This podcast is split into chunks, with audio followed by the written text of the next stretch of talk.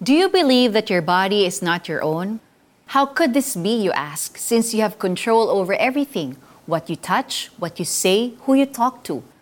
Pero once that you have already accepted Jesus as your Lord and Savior, your body is not your own anymore because the Holy Spirit resides in you. Let me backtrack a bit and explain today's verse. Noong mga panahong yon, the Apostle Paul confronted the Christians in the Church of Corinth about the issue of sexual immorality. Tila ang ilan ay nagtatalo dahil tingin nila na dahil ang ating mga katawan ay mamamatay at mabubulok, hindi na mahalaga what we do with our bodies. Gayun din, maaari nilang gawin ang anumang sexual na ekspresyon na gusto nila. Pero, tinanggihan ni Paul ang mga maling paniniwalang ito.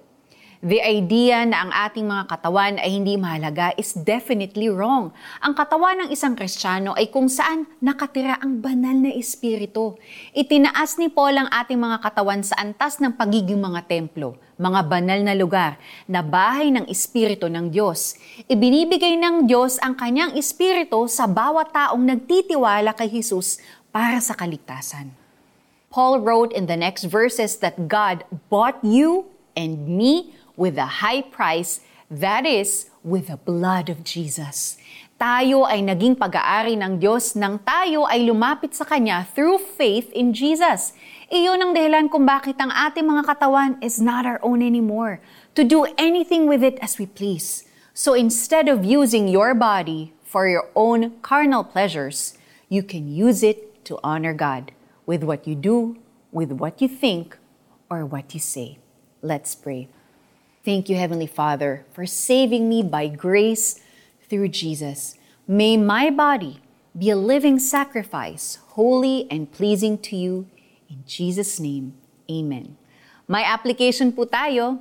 How will you honor God through your body? In your journal, write a prayer to God detailing how you are going to use your body for His glory.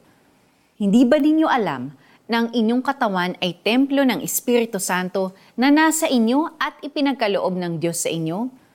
Hindi na ninyo pag-aari ang inyong katawan sapagkat binili niya kayo sa isang halaga. Kaya't gamitin ninyo ang inyong katawan upang maparangalan ang Diyos. 1 Corinthians chapter 6 verses 19 to 20. Ako po si Sonja Kalit nagsasabing God bless you and have a great day. Bye!